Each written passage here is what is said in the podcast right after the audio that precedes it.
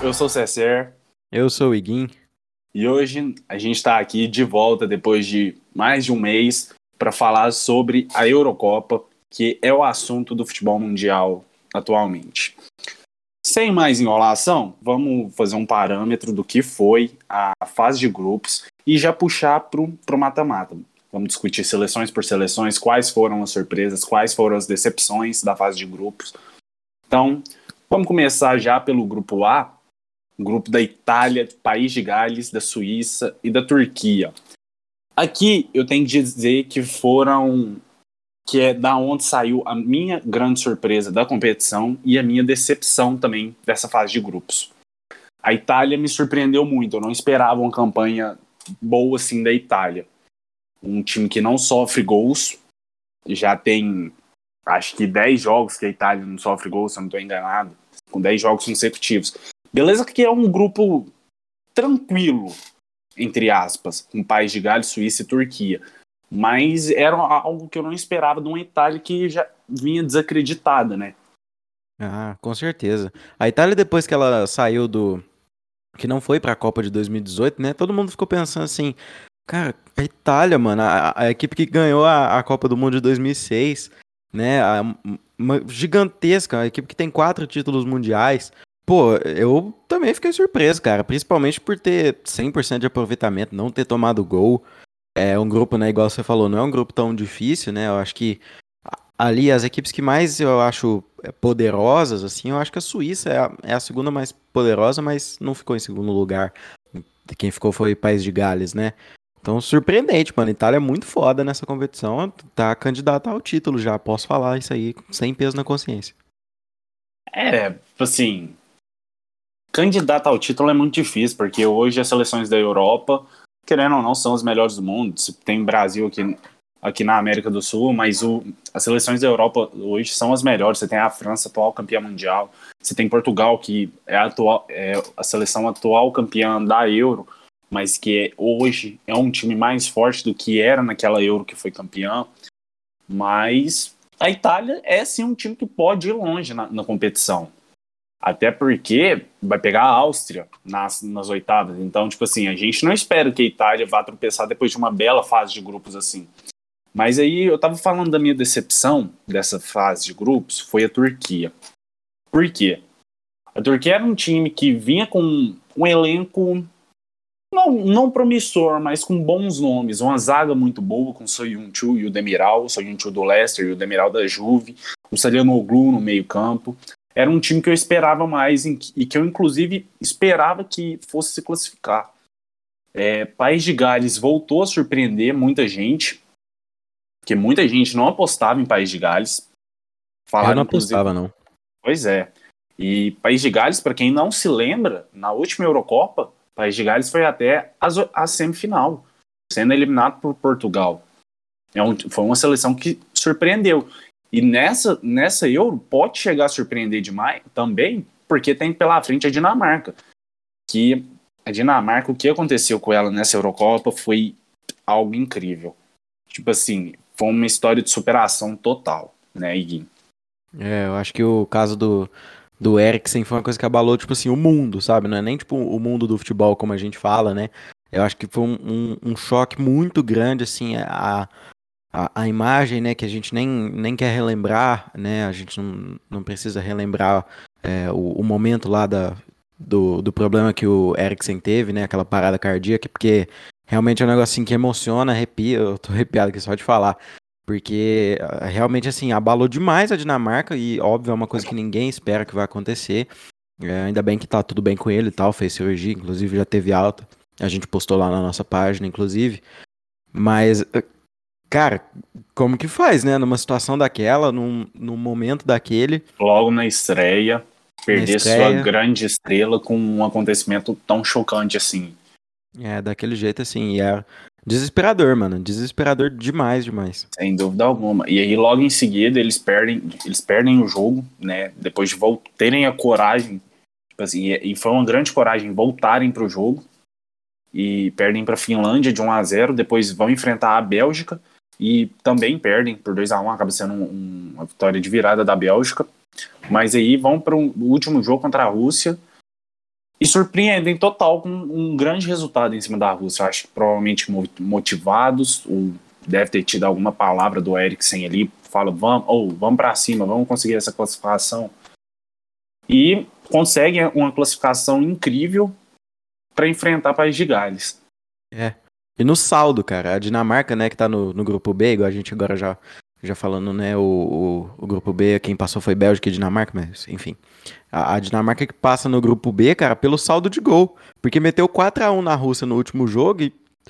Olha isso, mano. A equipe ganhou, perdeu os dois jogos, são três só, rodadas, né, no, na fase de grupos, e, e no último jogo consegue uma classificação, assim. Claro que dependia do resultado de outras equipes, mas muito louco, mano. É, é, um, é uns negócios que acontecem assim que me deixam maluco pelo futebol, né? Sem dúvida alguma. Vamos falar então da, da líder da seleção que foi líder do grupo B, a Bélgica, que provando mais uma vez que é um grande elenco.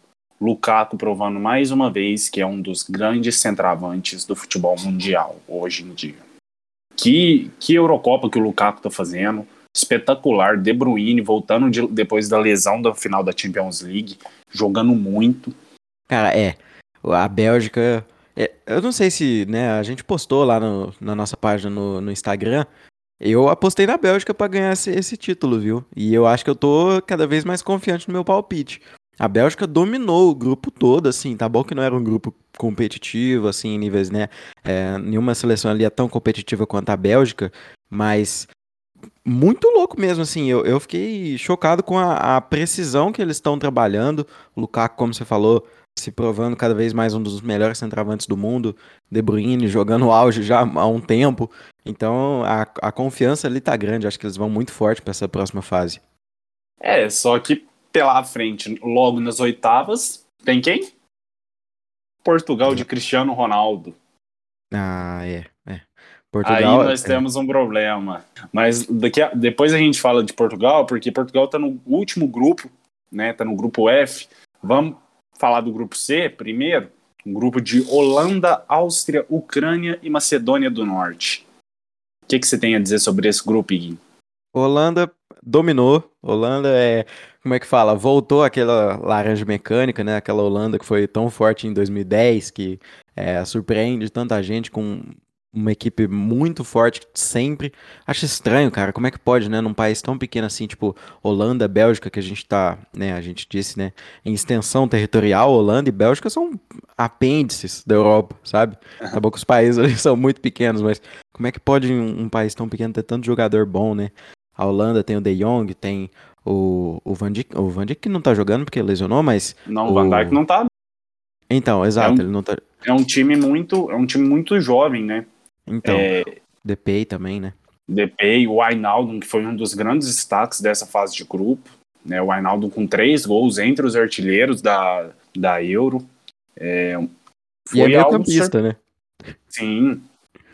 Uma grande adição pro, pro elenco do Paris Saint-Germain para a próxima temporada, hein? Exatamente, né?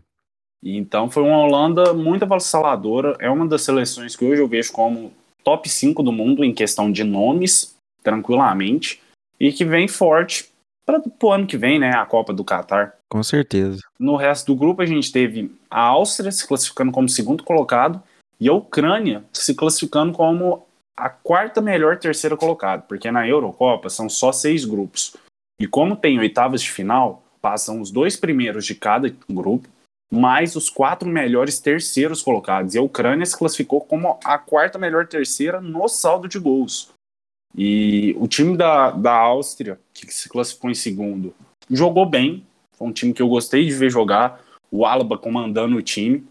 O Arnautovic é um bom centroavante, mas não é dos melhores.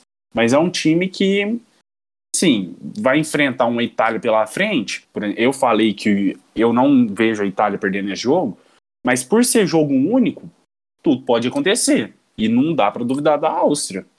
Por e ser um, equipes, um jogo de, por ser jogo único. Sem querer te interromper, né, César? Isso acontece muito. A gente costuma ver no, no futebol essas, é, como que eu vou dizer, entre aspas, zebras, né? Porque a gente tem um favoritismo claro para a Itália nesse confronto contra a Áustria. Mas suponhamos que a Áustria passe, sei lá, num detalhe, faz um gol aos, aos 90, né? E, e aí, cara, você acha que existe uma, uma possibilidade de uma equipe assim é, menor, não tão favorita, é, crescer num tipo de competição igual a Eurocopa? Com toda certeza. A gente viu a Islândia na última Eurocopa. A Islândia chegou até as quartas de final, caiu para a França nas quartas. Mas a Islândia eliminou a Inglaterra nas, nas oitavas. Foi algo totalmente surpreendente, que ninguém esperava. Para ser sincero, ninguém esperava que a Islândia fosse passar da fase de grupos. A Islândia, que naquela Euro, esteve num grupo de Hungria, Portugal e Áustria. Então, é, a Hungria passou em primeiro do grupo, a Islândia passou em segundo e Portugal, que acabou se consagrando campeão da Euro, passou em terceiro. Então, é, é uma seleção que pode surpreender a Áustria. É só a gente olhar o passado aí, quantas seleções que a gente viu surpreendendo nos últimos anos. É, a Costa Rica na Copa de 2014. Exato, e um passado não tão distante, né? Então, Cada vez mais essas zebras podem acontecer, isso que me deixa mais louco com os meus palpites, né? Se você for puxar mais para trás também, num passado mais distante, tem mais surpresas ainda. Por exemplo, na Copa do Mundo de 2002, a disputa do terceiro lugar foi entre Coreia do Sul e Turquia. Você tem noção, Coreia do Sul e Turquia foram semifinalistas na Copa do Mundo de 2002. Exato. E no grupo D, cara, que foi uma, um dos grupos que eu achei bem, assim, é, é surpreendente, por exemplo, né? É, Muito foi bom, bom de assistir. assistir. Exato. A República Tcheca, por exemplo, que tem o, o Patrick Schick lá, que tá jogando absurdos, cara. Joga muito aquele atacante. E passou em terceiro. É um grupo que tinha Inglaterra, Croácia, República Tcheca e Escócia. Eu preciso deixar claro logo no começo que eu acho que a Inglaterra me, me broxou muito nesse começo. Concordo eu achei com que, você. Né, passou em primeiro, não, não perdeu, pelo menos, mas, cara, a Inglaterra venceu o primeiro jogo de 1 a 0 contra a Croácia. Beleza, 1 a 0 contra a Croácia. A Croácia veio de um, de um vice-campeonato mundial em 2018. Tá. Mas não é o mesmo time, né? Inclusive, eu acho que a Croácia vai. Se conseguir umas quartas de final aí, mesmo que vai enfrentar a, a Espanha no mata-mata, é, eu não vejo a Croácia como um, um time assim para chegar para assustar. É, é o, que eu, o que eu quis dizer realmente é que se você olhar, né, numa primeira rodada contra a Croácia, ganhar de 1 a 0 beleza, eu passo o pano, acho, acho até normal, entendeu? Mas aí na segunda rodada empata contra a Escócia, num, num grande jogo, assim, vamos dizer, é, defensivamente, a Escócia foi, é, foi muito forte, teve até destaque pro Ben Gilmore lá, jogou muito menino, e a Inglaterra Tá, 0 a 0 contra a Escócia. Você já começa a ficar um pouco preocupado, né? Porque é, fica mais à, à mercê de, de outras equipes do grupo é, saírem mal também, né? Teve sorte que no, na outra é, partida houve empate entre Croácia e República Tcheca. E na terceira rodada venceu a República Tcheca, mas o que mais me deixa né, chocado, né, o, o Cesser, é a falta de gol do Harry Kane, né? É, realmente. Realmente, o, o Kane tem deixado a desejar, mas, assim, a, a seleção da Inglaterra, eu acho que falta ousadia pro Southgate, que é o treinador da, da Inglaterra. Porque, cara, você começar um jogo com seus dois pontas serem o Bukayo Saka, que inclusive jogou bem, e o Sterling, que chegou a marcar o gol da vitória contra a República Tcheca, e você deixar no banco Rashford e Sancho, eu acho que não faz sentido. Porque, cara, o Sancho hoje é um dos jogadores mais habilidosos que tem no futebol mundial. E o Rashford é um jogador completo, na minha visão. Rápido, habilidoso, faz gol. E aí você deixa os dois no banco para colocar o Sterling, que não teve uma temporada boa pelo Manchester City, foi reserva a maioria da temporada. E o Saka, que beleza que tá jogando bem, mas os dois que estão ali no banco são melhores que ele. Eu acho que falta o, o Southgate enxergar um pouco mais esse time. Mas e aí? O, o Sterling foi o cara que fez gol pela, pela seleção. Tá, mas não fez é gol, o... inclusive. Ele fez gol contra a Croácia e fez gol contra a República Tcheca. Mas não é o cara da seleção. O Sterling nunca vai ser o cara da seleção, ao meu ver. Tipo assim, é um jogador fraco, pra, ao meu ver. É. Já, já teve momentos melhores, com certeza. Com certeza. Que, por exemplo, a temporada 2018-2019 do Sterling foi algo absurdo. Inclusive, muita gente cotava ele para ser o melhor jogador do mundo. porque ele jogou demais. Mas o, o Sterling deixou muito a desejar, tipo assim, caiu muito o nível dele na, nas últimas temporadas. Mas vamos ver até onde essa Inglaterra vai. Era uma das seleções que eu colocava para chegar longe, né? Que eu apostava muito. Mas vamos ver o que, que vira, né? A Inglaterra que vai enfrentar a Alemanha já é um jogo muito difícil, pode-se dizer é. assim. É, a Inglaterra, cara, que para mim era uma equipe que eu pensei, não, vai chegar dominando é, 100% de aproveitamento no grupo, vai vencer todo mundo e vai vencer assim, de 2 a 0 para mais, entendeu? 3 a 0 eu, eu, imaginava isso. Porque é de um, um grupo ali formado pelo, pelo Southgate, que é o grupo que foi pra final da, da Champions, né? O, grandes destaques a grande do, maioria. do Manchester City e grandes destaques do, do Chelsea, o Foden, por exemplo, do City, Mason Mount. o Mason Mount do Chelsea. Então era um, um negócio assim que eu esperava muito mais na Inglaterra. Eu tô um pouquinho decepcionado, inclusive lá no meu palpite, né? Tô até olhando aqui. Eu coloquei Bélgica e Inglaterra na final. Então eu, eu já não coloco assim. Se eu pudesse mudar, eu não colocaria Inglaterra, não. Tô bem decepcionadinho. Justíssimo.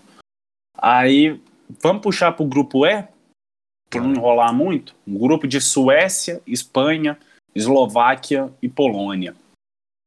Cara, é, é, tipo assim, é um grupo que eu já esperava que a Suécia fosse ser líder do grupo, porque o time da Espanha é muito fraco. Eu tenho que ser sincero.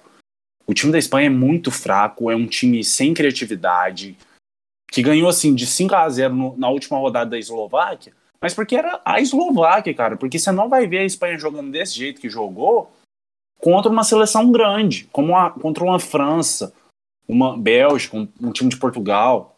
É. A Espanha decepcionando, cara. Eu também, eh, sei lá, mas eu não tinha tanta expectativa com a Espanha igual eu tinha com, com a Inglaterra, né, por exemplo, que eu acabei de falar. Ah, longe eu... disso. Tipo assim, a gente viu, a Espanha depois de 2012 acabou. É, depois de ganhar a, a segunda Euro seguida, o time acabou. E por que, que você acha que acabou? Agora eu fiquei curioso, porque eu acho que assim, a, a, Espanha não, a Espanha tem um elenco bom e sempre vai com um elenco bom, assim, sabe? Eu não acho que é uma seleção é, que a gente descarte tão facilmente, entre aspas, né? Mas hoje em dia tá cada vez mais fácil descartar. E, e desde essa época, eu acho.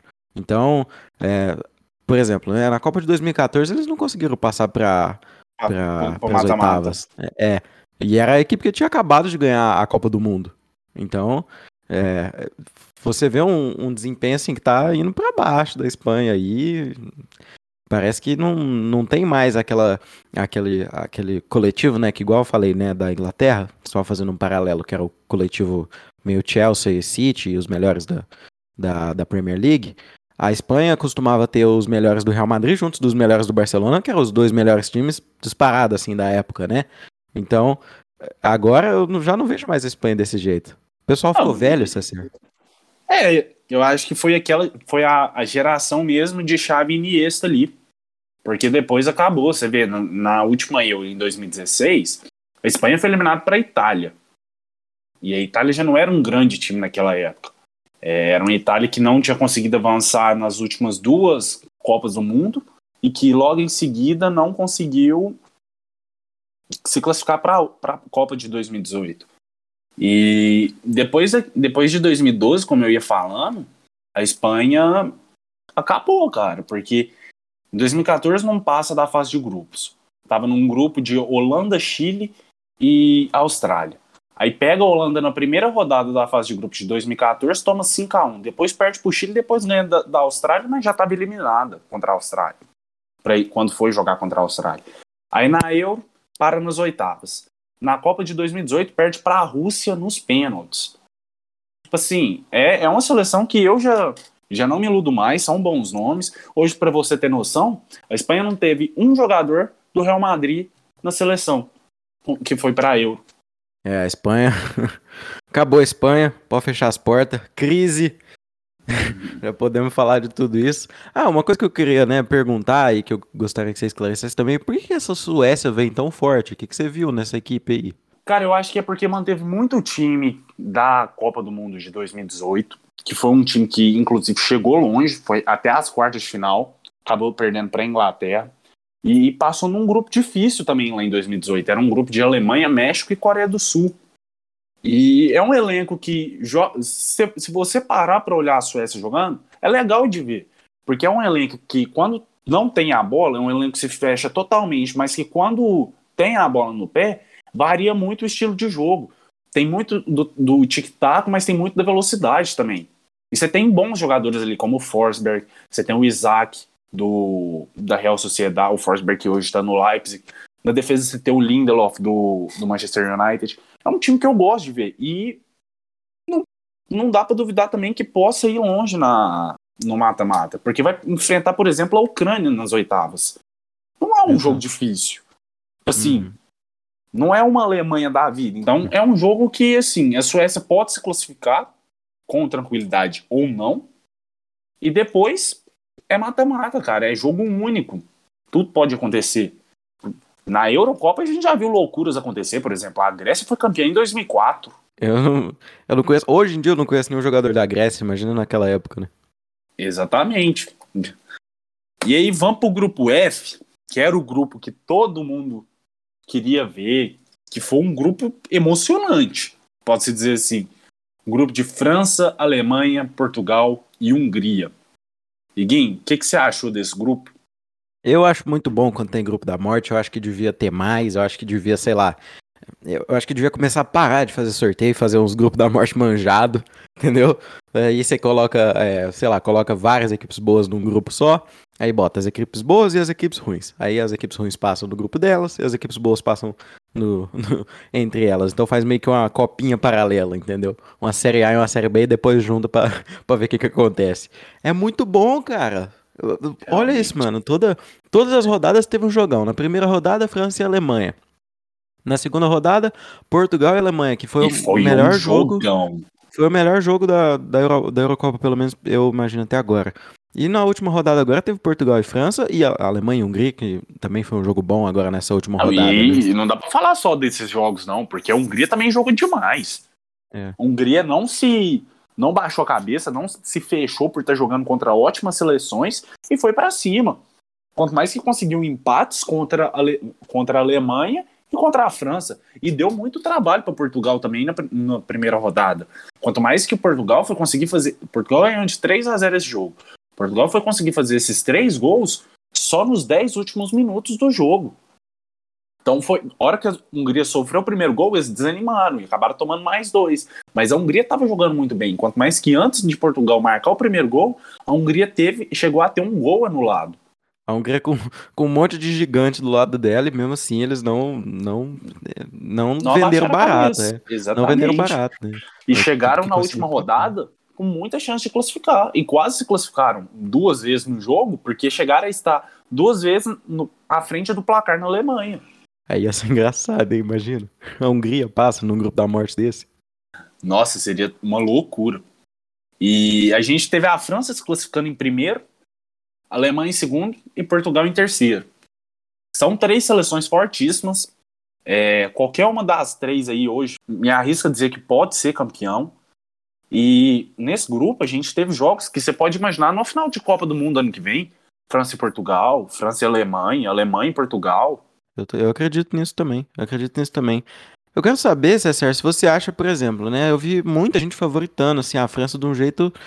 É, assim, uma. Claro que é justo o favoritismo, mas uma, uma cegueira de tipo assim, não, essa Eurocopa é da França, e assim, o pessoal falando isso com muita garantia. Você acha que não ter, é, ter vencido um empatado os outros dois jogos deu uma. Perdeu um pouco essa confiança na França? Você acha que a, a equipe ainda tem é, esse favoritismo? Eu acho que não. Tipo assim, eu acho que não deu uma desanimada no grupo. Eu acho que a, a França ainda é a grande favorita, para mim, por ser a atual campeã mundial. Cara, se for olhar o elenco da França, o elenco da França é sensacional. A única coisa que eu não entendia no time era o Rabiot ser titular. Mas, por exemplo, no último jogo, o Portugal ele foi, ele foi reserva, acabou entrando porque o Digné machucou. Ele teve que entrar na, na lateral esquerda ainda. Mas o Rabiot ter sido convocado é um dos grandes mistérios do mundo. Mas essa equipe da França, por exemplo, né, só para puxar um pouco mais esse debate que eu acho interessante, a, a França, a França com esse elenco aí não, não venceu a Hungria, né? Que a Hungria que não tem um elenco tão chamativo, né? Mas foi como a gente falou, a Hungria surpreendeu muito. Às vezes foi um, um, um desentendimento em campo. Se você for lembrar da campanha da França na Copa de 2018, onde eles foram campeões, a França teve muita dificuldade na fase de grupos. Era um grupo de França, Austrália, Peru e Dinamarca. A França ganhou no, no sofrimento da Austrália, 2 a 1 ganhou no sofrimento do Peru, 1 a 0 e empatou contra a Dinamarca, um 0 a 0 ali na última rodada que já estava classificado. Aí a França teve uma, muita dificuldade para ganhar da Argentina nas oitavas de final. Foi o jogo mais difícil da França na Copa. A Argentina ali nas oitavas, aquele 4 a 3 Depois ganha do Uruguai sem muitas dificuldades. Tem muita dificuldade para ganhar da Bélgica e depois contra a Croácia faz seu melhor jogo na Copa, ganha de 4 a 2 com muita tranquilidade. Mas o time da França é um time que costuma passar uns apertos, mas é um time que, assim, sempre vai ser cotado para ganhar com esse elenco atual. E a Alemanha só não passou em primeiro no grupo porque perdeu o primeiro jogo para a França, né? Isso foi bem decisivo ali para Exatamente. Pra e também porque não conseguiu ganhar da, da Hungria, porque se a Alemanha é. ganha da Hungria, a Alemanha passava em primeiro.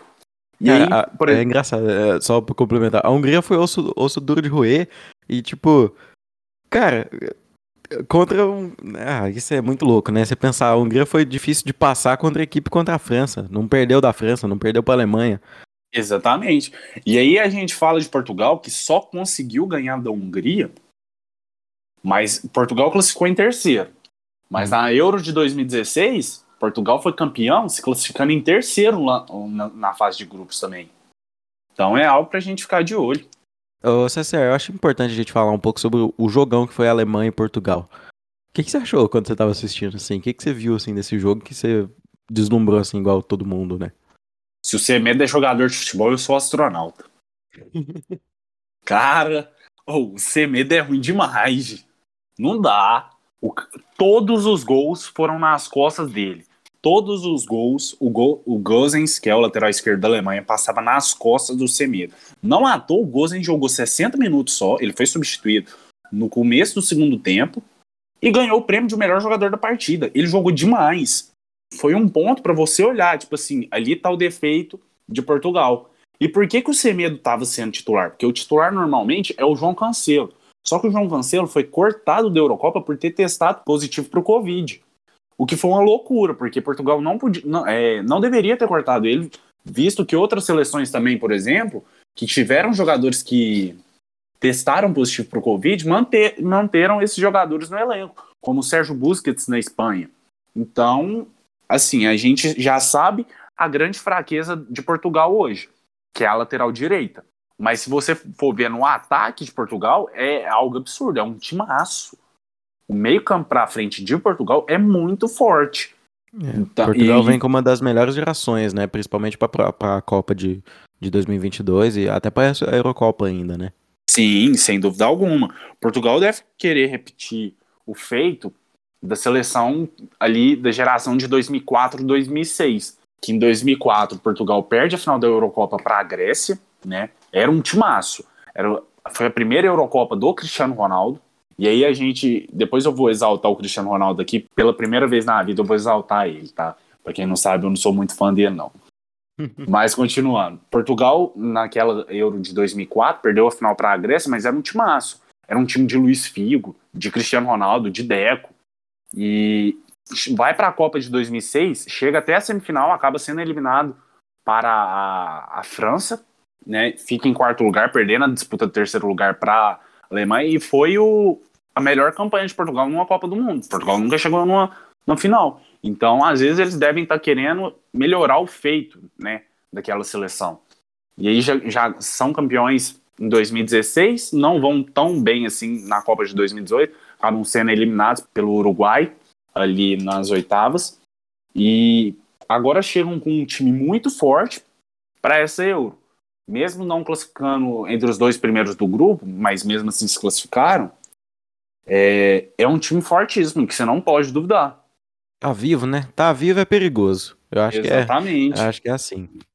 Como eu ia falar do Cristiano Ronaldo, é algo que me chamou muita atenção. A galera fica chamando o Cristiano Ronaldo de Penaldo. E com razão. E os fãs do Cristiano não precisam ficar bravos com isso. Porque o fato dele fazer muito gol de pênalti é muito bom. Porque, por exemplo, nessa Euro, os goleiros têm se dado melhor contra os batedores de pênalti. Muitos, muitos jogadores erraram pênaltis nessa Eurocopa. Pela Espanha, o Morata perdeu um, o Gerard Moreno perdeu um. Por País de Gales, o Bale, na verdade, chutou para fora, mas acabou perdendo.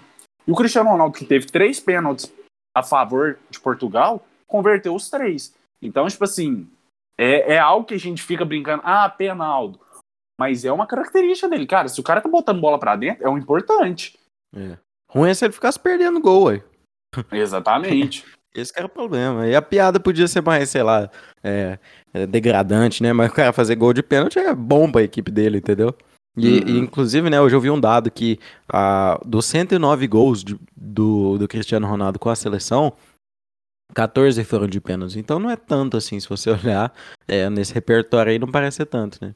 É mais Sim. assim, né? É mais penal, eu acho que pela, pela questão dele ter batido pênalti para o Real Madrid tantos anos, para Juventus e para todas as equipes, né, que ele passou, ter batido pênalti e tal, aí pode Sempre ser. ter né? feito gols importantes de pênalti. Exato, exato. E faz, né? Isso que importa.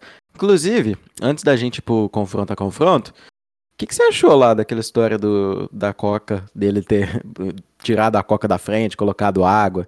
A galera ficou muito chocada com a situação, com a repercussão toda. O que, que você achou, César? Ah, assim, o cara é saudável, né?